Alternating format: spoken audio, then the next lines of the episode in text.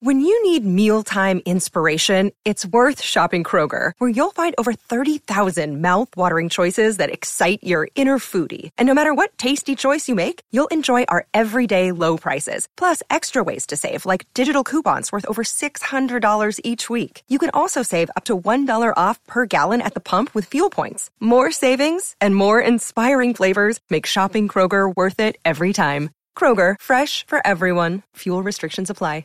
You're listening to a Score North podcast right now, and if you're a business owner, so are your customers. In fact, I could be talking about your business right now, telling the tens of thousands of loyal fans about you and sending them to your business. Find out how you can partner with your favorite Score North podcast. Visit scorenorth.com now and enter keyword partner. Fill out the form, and we'll get in touch with you quickly. Once Phil, Judd, Declan, or others start talking about your company, you'll be amazed at how many fans start showing up. So visit scorenorth.com now and enter keyword partner. Get in the know. Non-stop Vikings talk. It's Purple Daily on Score North and ScoreNorth.com. Purple Daily, presented by Surly Brewing Company.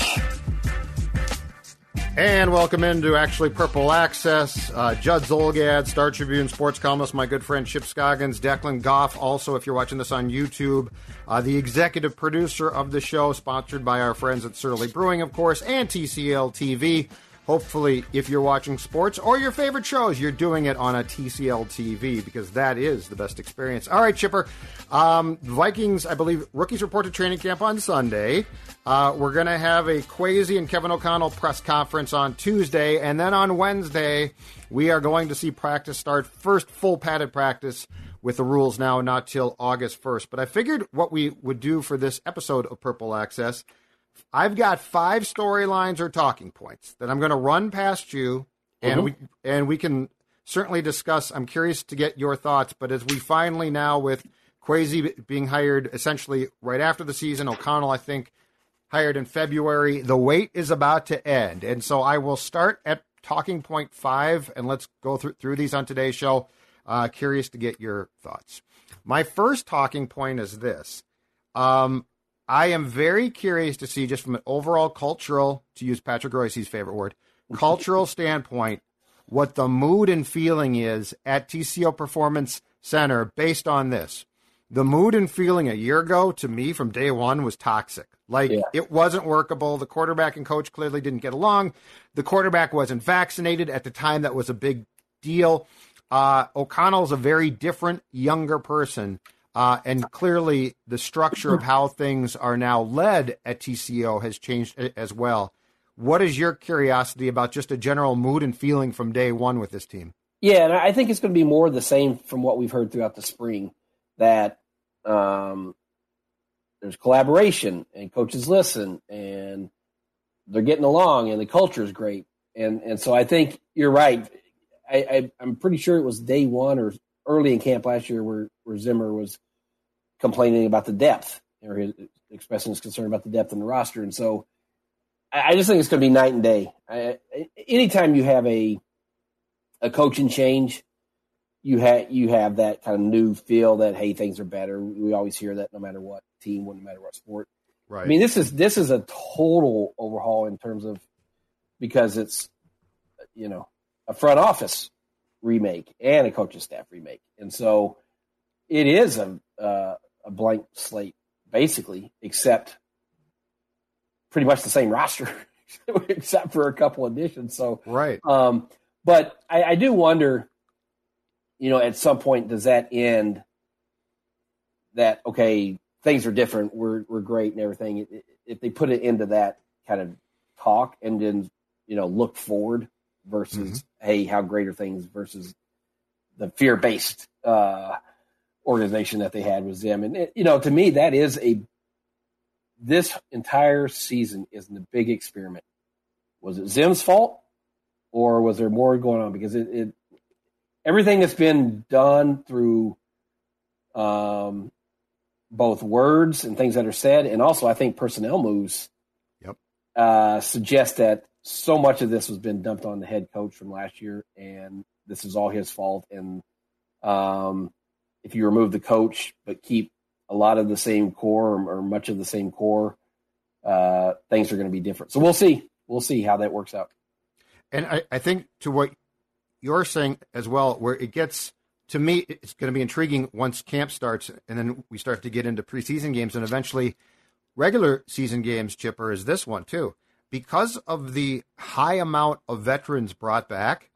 I think there's going to be an and I don't want to paint this as a negative, but I think it's a reality. I think there's going to be a pressure on those guys now, uh, be, because you know as Zim walked out the door, we got a lot of well fear-based culture from Kendricks, o- O'Neill's thing about you know he it'll be nice to have a coach say hi, um, and I think that there will be a very fair assumption that the players' output and production, in a lot of cases, will also change based on the fact that they are now being put in an environment that they clearly enjoy more. So I think it's going to be very interesting to see um, how many guys potentially have bounce back years Yeah. based on that change and the fact that they are going to have, I think, more freedom to be themselves, probably. Well, it is, yeah, and, and I kind of go back to. It sort of reminds me of the Timberwolves when they remove you remove Jimmy Butler and you move Tom Thibodeau. Well, hey, it's on you now. I mean, you got what you wanted, right? You you you remove the the um, I don't know if it's burden, but the thing that everybody thought was holding you back from being better than what you are, and so um, yeah, I mean, I I I mean, how is I mean, Justin Jefferson's put up some ridiculous numbers. This Yeah. I mean, he, the pressure's not on Justin Jefferson. So the, no, but it's um, But like Kendricks, defensively, definitely guys. I think I- defensively, Judd. I think more than anything is health. I mean, if these guys can stay healthy, I think they're going to be you know exponentially better. But um, but I you know, Bill Barnwell from ESPN, our, our friend Kevin Seifert tweeted out today that he ranked the the, the Vikings having the and excuse me if this is one of your storylines, but um, having you know the fourth best skill position guys. Yep. But th- this offense has not maximized that in any way uh, to the degree that it should. Um, and we've said this repeatedly that you cannot have an offense with Jefferson, Dalvin Cook, Thielen, Irv Smith, although he wasn't part of it, uh, a very statistically efficient quarterback. We can we can talk about the line, but you can't have those kind of skill position uh, players and finish outside the top ten in scoring. It's just it's it's not you're not maximizing it. So that's where I think when we say can you these guys might be able to do more. I think that's where you're going to see it. Um, I, I will be shocked if this offense, you know, all things considered, no injuries and all that we can't factor in. But Right. as we know it, if they don't finish top ten, Judd, something's gone wrong. in. Absolutely. Absolutely has. Okay, talking point four. Um, it's an offensive based one. It's quarterback based one, but it's not Kirk Cousins yet. It's this one, and we we did, did a deep dive in, into this uh, topic today on Purple Daily with Phil as well. But I think it's worth talking about, and it's Kellen Mond. Um, Kellen Mond uh, was a high third third round pick, which is not a throwaway pick. No, Davis Mills was taken one pick after Mond and is now, and I know that they're a dumpster fire, but he's now the Houston Texans starting uh, QB. So he's a guy that played immediately. Um, I think that one of the most interesting storylines in a training camp that I don't expect a lot of battles for starting jobs. I think a very interesting storyline is going to be, though, the potential development of a guy who I think was largely ignored last year um, because there is no question in Kevin O'Connell's mind, I think, that when you start the year, and you're going to have to assume that at some point in time, despite the fact that he's been an Ironman basically throughout his career, Kirk Cousins is going to get hurt, Chipper. I think when you kick off the season, your druthers would be to have Kellen Mond Yeah. be the backup and and Mannion be the third guy who helps Kirk out. But it's going to be very interesting to me to see if Kellen Mond was ignored and that there is a lot more there, or if Kellen Mond just is flat out not that good. we can't play. Yeah, I mean that's what they have to determine. And and the one thing is, early on after uh, O'Connell got hired,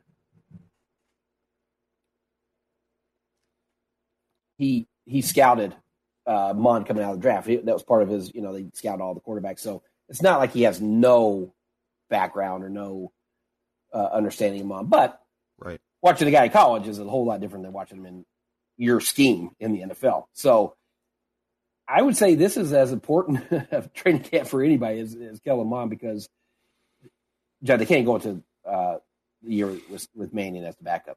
Exactly. I mean, they just can't. Um, now, Kirk has been extraordinarily uh, durable. And you're right, but if you're you, you can't count on health in the NFL. You always have to have a plan B that you feel comfortable with. And so, yeah, I mean, we're going to find out. He either can play or he does he fit uh, O'Connell's system, what they want to be doing. I mean, we heard you know accolades and praise for him throughout uh, minicamp in, in terms of learning and grasping and those types of things. But um, I got to imagine they're going to really push him because they, you want him. To, I mean, he needs to be your backup. So yes. we'll, we'll see. We'll see what the plan is for him there. Yep, and that that one to me is crucial because I think I think Mannion makes the roster for sure because he, he's seen as Kirk's confidant that they're clearly, and I'm not surprised by this, they're clearly doing as much as possible to keep Kirk comfortable.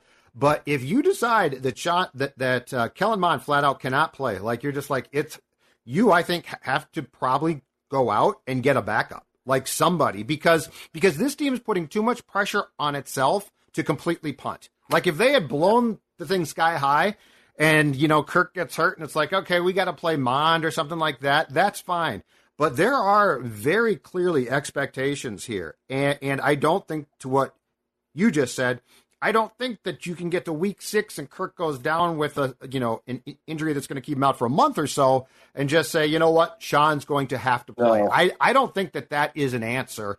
Uh, certainly based on what the Vikings seem to be gearing up for expectation wise. But but you I mean that to me is worst case scenario where you have to get rid of Mannion and bring in another veteran off the street. Now you have three veterans in the quarterback. I don't think you want that. You want a developmental guy that you're, yeah, you know. But you're right, a third round pick. I mean, you have to figure out if the guy can play or not. And so um, that's a very important. Even though we haven't seen a backup here with with Cousins, we haven't had to, uh, you know, they haven't had to answer that question. Uh, it's something I just I just don't think with the team with this experience that they clearly said you want them to be super competitive. You cannot go in and say Sean Mannion's your number two. Agree completely. All right, storyline three is this. Um, the priority that I think we are about to see and probably have to grow accustomed to, to seeing guys kept fresh. Um, I don't think we're going to see the starters. I don't think we're going to see the key starters play in the three preseason games. And the thing with Mike was so so Mike would try and keep guys fresh at times, but he didn't really like it. Like if guys didn't practice, yeah. he'd get ticked off and stuff. Um, I think this is the dawning of a new era here where the expectation is going to be that they are going to put the priority on keeping guys fresh and that we are probably not going to see a lot from a lot of key guys that's going to uh, create intrigue in training camp but it's going to be on purpose. And this time around, Chipper, no one's going to get upset when guys either don't practice or don't go hard. No, um, I think the theme.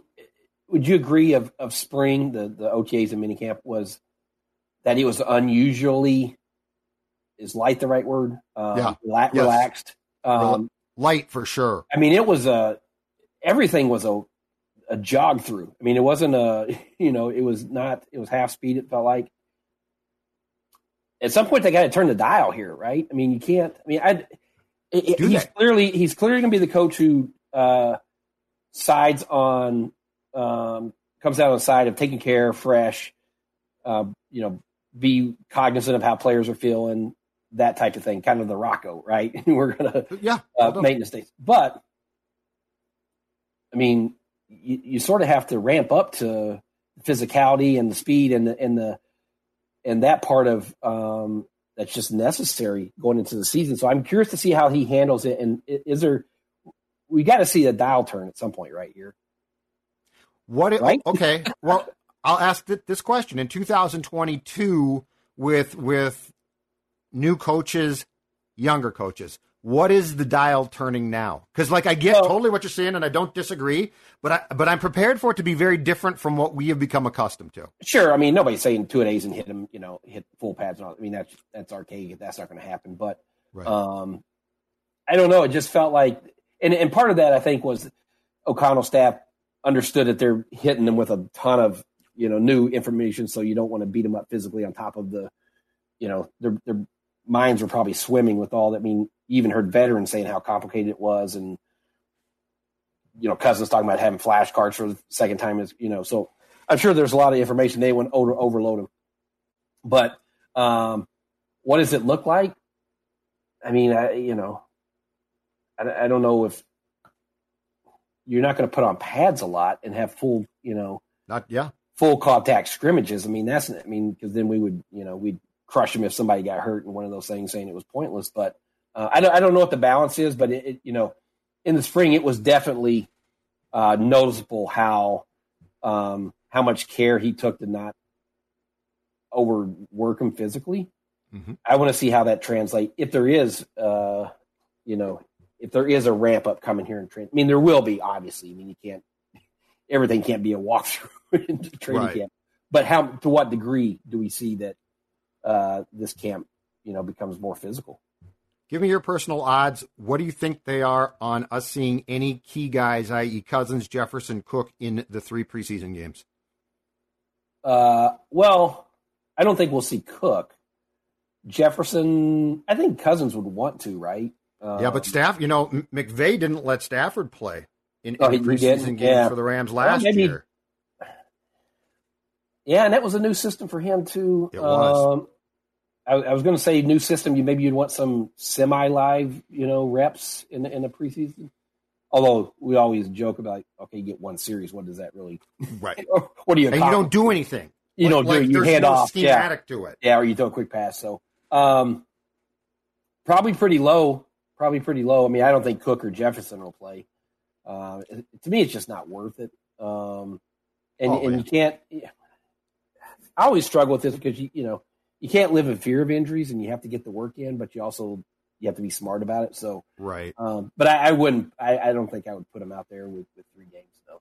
Especially if it's just if you say, okay, we're going to give him two carries. Well, okay, what's the point of that? Exactly. Exactly. And I, I think that we are as as um we eventually I'm sure we'll get down to two exhibition games. I think we are going in the direction too of just saying guys aren't going to play now. Like I think it's a league wide thing and and coaching philosophies have changed. Um I, I think the it's enough enough on the on the on the regular season games though. I yeah mean, we- see the last month of these games, and it's just like they're bad. You're you're playing guys that probably shouldn't be playing. You know, it's just like I, I know it's a money, and you know if you could play on every day, they would, and they could find an eighth day, they would do that. But Hell yeah. Chipper, I think the problem is this. I think that we have now become accustomed to regular season football in September is so poor that that coaches are now like, why should I play a guy in August and risk him be, being hurt? Because Yeah. you know, o- opening week, the first three weeks or so, nobody can tackle now. yeah, Um, yeah. The fundamentals are absolutely horrendous, and then they start to obviously ramp up.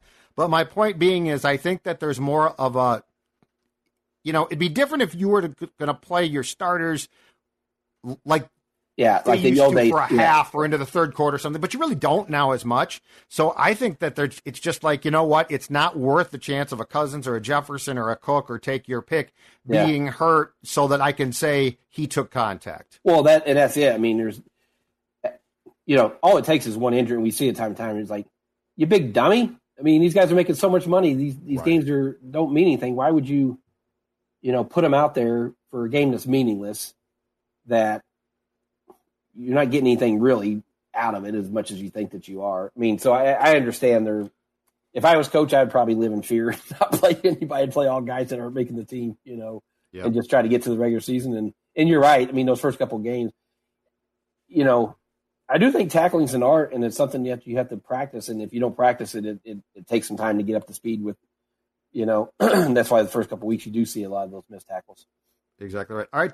Talking point two is brought to you by the official beer of Purple Access, and that is the one and only Surly. Now, Chip is a, a furious guy. I've actually uh, been on a Supreme Logic Bomb bender of late, which is, of course, I'm drinking responsibly, just to, just to be clear. Um, but, Chip, talk about your favorite beer and the Tall Boys and Surly Furious. Well, with camp coming up, my refrigerator has to be stocked, right? Every day after a long day of used to be a different uh, beverage when Judd and I were in Mankato.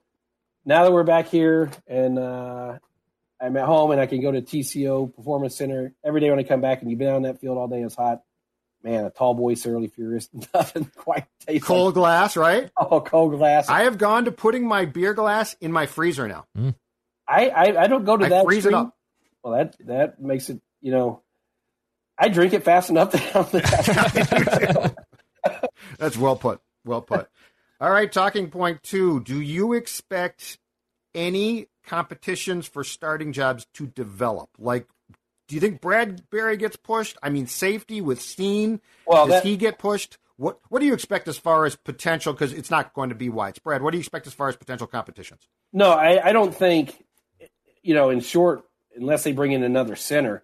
Um, I, I mean, I think Bradbury's the guy. I mean, I don't see any real competitions there. Defensively, um, is Lewis Cine going to take it from Bynum?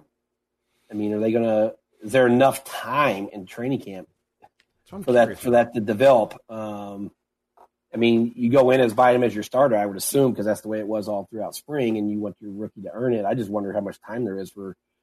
Um, now, now, if he flashes, I assume Cine's going to play a lot in, in these preseason games. Um, so if he, you know, if he absolutely shows out and says, you know, you got to play him, that's the one. But that's the only one really. I think is potentially right. Um, I guess Dantzler's your starter. I mean, that's a big question mark to me. Their set, their cornerback situation. Um, who's your number three receiver? Is that Osborne. Osborne, BC He'll start. Yeah, Uh, I don't know how BC's going to make this roster. Yeah, I don't know. I mean, the rookie uh, from Michigan State, uh, is it Nailor? Uh, Yeah. does, he, does he have a shot to jump in there? I, I don't know. I mean, Oh, he, maybe he not. probably does. maybe not your number three. I assume it's Osborne, but um, I when you bring back so many guys, Judd, I just don't think there's a whole lot of starting spots open. Yeah. The thing about Cine, and I, I think I brought this up a few months ago with you on uh, Purple Access as well. The thing about Cine where I'm curious is if we're going to see some some three safety packages Well, that's it. Yeah, with Bynum, Smith, and Cine because I'm telling you, it one of the things that stood out to me, and it might have been from the offseason camps, the thing that I thought stood out the most was how much the linebackers look like safeties now. yeah, Like they're Yeah. the day of the big hulking neck brace guy with with the uh, neck roll on. yeah. Those are yeah. those days Well, are gone. And and you know we say okay, he's starting. Well, if Sean doesn't start, but he comes in the second play, Yeah, who cares? okay, he's a start. Yeah, I mean he, he's going to play like a starter. You know now whether he is in the, on the you know on the field for that first official play. Um, and I always say that about the the nickel too. The nickel's a starter, whether you, 100%. you start in that situation or not. I mean he plays. You look at the percentage at the end of the year and say, here's here's who your starting guys were. You know. Absolutely. All right, storyline number one is this one, Chip Scoggins. The focus that's going to be on two people in particular, Kirk Cousins and Justin Jefferson, as the unquestioned, in my opinion at least, focal points of the offense. Now, Thielen's still important. Cook is too. Irv Smith Jr. perhaps is. Um, but I do think that there is going to be when when you have basically announced that Jefferson is going to be your Cooper Kupp, which is essentially saying he's going to be a Pro Bowl, unbelievable player. And look, his first two years have been fantastic. Um, but I do think that the most interesting people, offensive starters to watch, are going to be Cousins and JJ because there is going to be an inherent amount of pressure on them to produce. Jefferson, I think I know what we're going to get. Cousins, I'm extremely curious. Yeah, I mean, and and you liked what you heard from uh, Jefferson, and I forgot who did the the interview with earlier this week, where he said Davante Adams is the best wide receiver in the NFL, and he, uh, but Jefferson expects himself to be that guy at the end of this year. I, mean, I love his confidence, right? I mean, Yes, because he's a good kid, I think. and he, and he and it comes in a, it comes across in a way that I don't know if endearing is the right word, but it's not put you know it doesn't put you know it's not like he's bragging or it's like oh, I mean he just is a confident kid and uh, loves football and he's going to be great. Um, so I I was as you know spectacular as his stats have been already, I think he's going to be better in this system and and just with a uh, offensive uh, head coach who comes from a system that had Cooper Kupp, and you saw what they did with him. So, to me, it is Cousins, and I mean, we can, you know, this argument you can talk about until tomorrow. Um, I want to know how they're going to take a guy who has really good stats and make him better in those moments that we all debate about, right? Can he get it done in when things are going crazy in the two minute situations? Um, how do they make him better? And can they change? excuse me.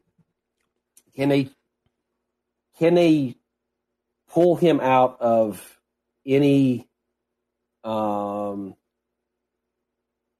you know kind of the mode he gets in when it's check down when it's playing it safe in those situations where you want him to have a little more risk uh, to his game. Mm-hmm. Is that his DNA? Is he able to break out of that mold? Because he's a really good quarterback. I mean, he's a top 12 quarterback, right? He's a gifted, he's physically gifted. And so, I mean, that, that arm is special. Yeah. There's no question about that. So, does removing a head coach who he didn't get along with, does that help?